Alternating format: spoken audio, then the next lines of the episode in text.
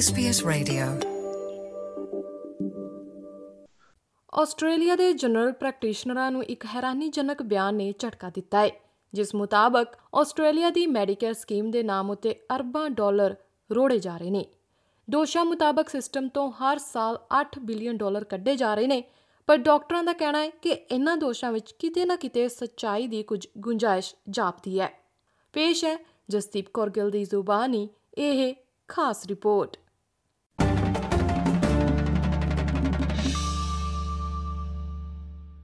ਦੋ ਹਜ਼ਾਰ ਬਾਰਾਂ ਵਿੱਚ ਪ੍ਰੋਫੈਸ਼ਨਲ ਸਰਵਿਸਿਜ਼ ਰਿਵਿਊ ਕਮੇਟੀ ਦੇ ਸਾਬਕਾ ਮੁਖੀ ਟੋਨੀ ਵੈਬਰ ਨੇ ABC ਨੂੰ ਕੁਝ ਹੈਰਾਨ ਕਰਨ ਵਾਲੇ ਦਾਅਵੇ ਕੀਤੇ ਸਨ In an article for the Australian Medical Journal, Dr. Tony Webber said the scheme's dysfunctional and inadequate safeguards mean up to $3 billion is being wasted every year. Doctor Weber network ਦੇ AM programme ਵਿੱਚ ਹਾਜ਼ਰ ਹੋਏ ਸਨ ਜਿੱਥੇ ਉਹਨਾਂ ਕਥਿਤ ਧੋਖਾਧੜੀ ਦੀਆਂ ਉਦਾਹਰਨਾਂ ਪੇਸ਼ ਕੀਤੀਆਂ ਸਨ ਉਹਨਾਂ ਦੱਸਿਆ ਕਿ ਬਹੁਤ ਸਾਰੇ ਮਰੀਜ਼ ਮੈਡੀਕੇਅਰ ਦੇ ਅਧੀਨ ਦੰਦਾਂ ਦਾ ਇਲਾਜ ਕਰਵਾ ਰਹੇ ਸਨ ਜਦਕਿ ਉਹ ਲੰਬੇ ਸਮੇਂ ਤੋਂ ਬਿਮਾਰ ਵੀ ਨਹੀਂ ਸਨ। ਦੱਸਣਯੋਗ ਹੈ ਕਿ ਉਸ ਸਮੇਂ ਲੰਬੇ ਸਮੇਂ ਤੋਂ ਬਿਮਾਰ ਮਰੀਜ਼ ਨੂੰ ਇਲਾਜ ਲਈ ਮੈਡੀਕੇਅਰ ਵੱਲੋਂ ਕਵਰ ਕੀਤਾ ਜਾਂਦਾ ਸੀ।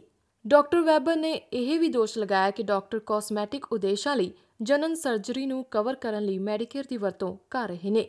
ਉਸ ਸਮੇਂ ਆਸਟ੍ਰੇਲੀਅਨ ਮੈਡੀਕਲ ਐਸੋਸੀਏਸ਼ਨ ਦੇ ਪ੍ਰਧਾਨ ਡਾਕਟਰ ਸਟੀਵ ਹੈਂਬਲਸਨ ਸਨ ਜਿਨ੍ਹਾਂ ਨੇ ਦਾਅਵਿਆਂ ਨੂੰ ਪੂਰੀ ਤਰ੍ਹਾਂ ਰੱਦ ਕਰ ਦਿੱਤਾ ਸੀ seems to me that the, the, the director is actually, or the previous director of the PSR has taken things that he's seen in that role, a very small number of professions, and perhaps um, ex- um, expanded that to the rest of the profession. Uh, so I don't think too many people agree. ਹੁਣ 2022 ਵਿੱਚ ਕੁਝ ਡਾਕਟਰਾਂ ਵੱਲੋਂ ਵੀ ਅਜਿਹੇ ਹੀ ਦਾਅਵੇ ਕੀਤੇ ਜਾਣ ਨਾਲ ਇਹ ਇਲਜ਼ਾਮ ਫੇਰ ਚਰਚਾ ਵਿੱਚ ਆ ਰਹੇ ਨੇ 9 ਅਤੇ ABC ਦੀ ਸਾਂਝੀ ਜਾਂਚ ਵਿੱਚ ਇਹ ਦੋਸ਼ ਲਗਾਏ ਗਏ ਨੇ ਕਿ ਧੋਖਾਧੜੀ ਕਾਰਨ ਹਰ ਸਾਲ ਮੈਡੀਕੇਅਰ ਨੂੰ 8 ਬਿਲੀਅਨ ਡਾਲਰ ਦਾ ਨੁਕਸਾਨ ਹੋ ਰਿਹਾ ਹੈ।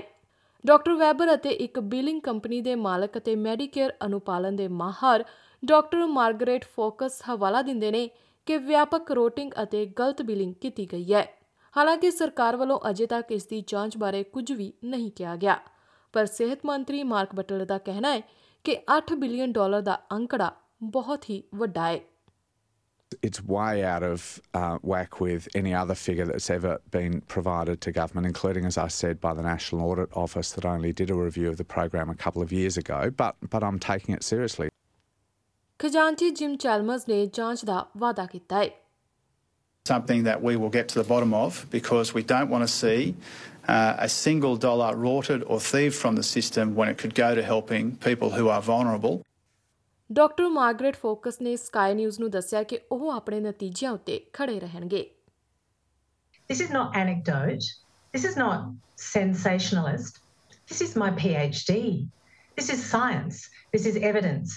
This is eight years of dedicated work exploring this very complex issue. And I have reported the best available evidence that we have. ਪਰ ਡਾਕਟਰਾਂ ਦੀਆਂ ਐਸੋਸੀਏਸ਼ਨਾਂ AMA ਅਤੇ RACGP ਵੱਖੋ ਵੱਖਰੇ ਹੋਣ ਦੀ ਮੰਗ ਕਰਦੀਆਂ ਨੇ। ਆਸਟ੍ਰੇਲੀਅਨ ਮੈਡੀਕਲ ਐਸੋਸੀਏਸ਼ਨ ਦੇ vice president doctor Danielle McMullen ਦਾ ਕਹਿਣਾ ਹੈ ਕਿ ਡਾਕਟਰ ਇਹ ਕਹਿਣ ਦੀ ਕੋਸ਼ਿਸ਼ ਨਹੀਂ ਕਰ ਰਹੇ ਕਿ ਧੋਖਾਧੜੀ ਕਦੇ ਨਹੀਂ ਹੁੰਦੀ। ਉਹ ਕਹਿੰਦੇ ਨੇ ਕਿ ਡਾਕਟਰ ਫੋਕਸ ਅਤੇ ਖਬਰਾਂ ਦੀਆਂ ਰਿਪੋਰਟਾਂ ਸਮੱਸਿਆਵਾਂ ਨੂੰ ਵੱਡੇ ਪੱਧਰ ਉੱਤੇ ਦੱਸ ਰਹੀਆਂ ਨੇ। The Department of Health and Medicare have quite comprehensive audit tools and compliance tools which show that the rate of Medicare fraud is far, far less than the 30%. Doctor McMullan ਦਾ ਕਹਿਣਾ ਹੈ ਕਿ ਅਸਲ ਸਕੈਂਡਲ ਇਹ ਹੈ ਕਿ Medicare ਬਹੁਤ ਗੁੰਝਲਦਾਰ ਹੈ ਅਤੇ ਮੌਜੂਦਾ ਸਥਿਤੀ ਦੇ ਅਨੁਕੂਲ ਨਹੀਂ ਹੈ The challenge we see with Medicare is that it was built in a time when most people were coming in for quick, acute, episodic episodes of care. Uh, and now we're in an environment where there's a lot more chronic and complex disease, and our longer consultation items give patients a relatively lower rebate compared to a short consultation. Royal Australian College of General Practitioners ਤੋਂ professor Karen Price ਦਾ ਕਹਿਣਾ ਹੈ ਕਿ ਉਹ ਇਸ ਗੱਲ ਤੋਂ ਚਿੰਤਿਤ ਨੇ ਕਿ ਡਾਕਟਰਾਂ ਨੂੰ ਲਾਲਚੀ ਵਜੋਂ ਪੇਂਟ ਕੀਤਾ ਜਾ ਰਿਹਾ ਹੈ ਜੋ ਸੰਭਾਵੀ ਤੌਰ ਉਤੇ ਮਰੀਜ਼ ਅਤੇ ਡਾਕਟਰ ਦੇ ਸੰਬੰਧਾਂ ਨੂੰ ਪ੍ਰਭਾਵਿਤ ਕਰ ਸਕਦਾ ਹੈ They mentioned oncologists in some of the stories, uh, treating dying patients. um, whether or not they're overusing uh, in- interventions. And I find that really egregious um, that uh, for some whatever reason, that the trust between a dying patient, their family, and uh, an oncology team has been called into question. Professor Price ਦਾ ਕਹਿਣਾ ਹੈ ਕਿ Medicare ਛੋਟ ਦੇ ਰੁਕਣ ਦੇ ਨਾਲ ਦੇਖਭਾਲ ਦੀ ਨਿਰੰਤਰਤਾ ਪਹਿਲਾਂ ਹੀ ਪ੍ਰਭਾਵਿਤ ਹੋਈ ਹੈ ਜੋ ਕਿ ਇੱਕ ਜੀਪੀ ਦੁਆਰਾ ਮਰੀਜ਼ ਉੱਤੇ ਖਰਚ ਕਰਨ ਦੇ ਸਮੇਂ ਨੂੰ ਸੀਮਿਤ ਕਰਦੀ ਹੈ। ਉਹਨਾਂ ਦਾ ਕਹਿਣਾ ਹੈ ਕਿ ਅਜਿਹੇ ਕਿਸਮ ਦੇ ਦੋਸ਼ ਡਾਕਟਰਾਂ ਦੀ ਭਰਤੀ ਕਰਨਾ ਹੋਰ ਵੀ ਔਖਾ ਬਣਾ ਸਕਦੇ ਨੇ।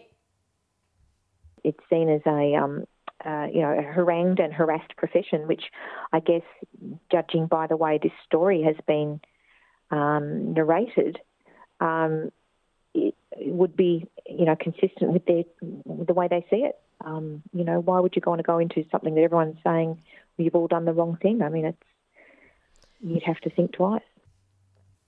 AMA ਅਤੇ RACGP ਮੈਡੀਕੇਅਰ ਦੇ ਸਿਸਟਮ ਵਿੱਚ ਚਾਰ ਪੱਧਰਾਂ ਵਾਲੇ ਉਸ ਸਖਤ ਪ੍ਰਣਾਲੀ ਦੇ ਰੂਪ ਵੱਲ ਵੀ ਇਸ਼ਾਰਾ ਕਰਦੇ ਨੇ ਡਾਕਟਰ ਮੈਕਮੂਲਨ ਦਾ ਕਹਿਣਾ ਹੈ ਕਿ ਬਹੁਤ ਸਾਰੇ ਪ੍ਰੈਕਟੀਸ਼ਨਰਾਂ ਵਿੱਚ ਇੱਕ ਲਗਾਤਾਰ ਡਰ ਇਹੀ ਹੈ ਕਿ ਜਾਣੇ ਅਣਜਾਣੇ ਵਿੱਚ ਉਹਨਾਂ ਕੋਲੋਂ ਗਲਤੀ ਹੋਈ ਹੋ ਸਕਦੀ ਹੈ because the rules around the MBS are very stringent uh, and the compliance is rigorous. You do see doctors uh, billing one item where they potentially actually could quite legitimately bill a, a second consultation type item um, for a different issue that was addressed at the consultation, but they just stick with the one for fear of doing the wrong thing. ਪਰ doctor focus ਦਾ ਕਹਿਣਾ ਹੈ ਕਿ ਸਬੂਤ ਬਹੁਤ ਸਪਸ਼ਟ ਨੇ ਕਿ ਪਾਲਣਾ ਦੇ ਚਾਰ ਪੱਧਰ ਪ੍ਰਭਾਵਸ਼ਾਲੀ ਢੰਗ ਨਾਲ ਕੰਮ ਨਹੀਂ ਕਰਦੇ We have uh, a hemorrhaging Medicare system. Uh, fraud is not being detected. Uh, the four levels of compliance that Medicare, uh, that you saw the President talk about, are not effective. ਉਹ ਲੋਕਾਂ ਨੂੰ ਆਪਣੇ ਡਾਕਟਰੀ thesis ਦੀ ਇੱਕ copy ਪੜ੍ਹਨ ਦੀ ਤਾਕੀਦ ਕਰਦੇ ਨੇ ਤਾਂ ਜੋ ਉਹ ਦਾਅਵਿਆਂ ਨੂੰ ਪੂਰੀ ਤਰ੍ਹਾਂ ਦੇ ਨਾਲ ਸਮਝ ਸਕਣ One of the points I would make is that it's very evident from the President's comments that she has not read my PhD. And you should be reading, uh, you know, about Medicare reform if you are interested in Medicare reform.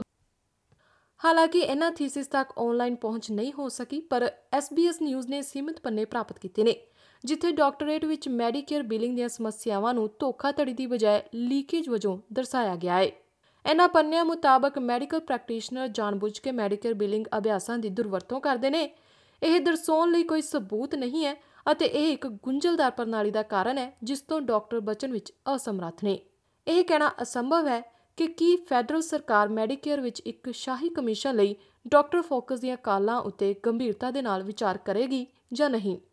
ਫਿਲਹਾਲ ਸਾਰਿਆਂ ਦੀਆਂ ਨਜ਼ਰਾਂ ਹੁਣ ਅਗਲੇ ਹਫ਼ਤੇ ਦੇ budget ਉੱਤੇ ਨੇ। ਪ੍ਰੋਫੈਸਰ ਪ੍ਰਾਈਸ ਨੂੰ ਉਮੀਦ ਹੈ ਕਿ ਬਜਟ ਕੁਝ ਰਾਹਤ ਪ੍ਰਦਾਨ ਕਰੇਗਾ on its knees financially, but it's also on its knees with morale.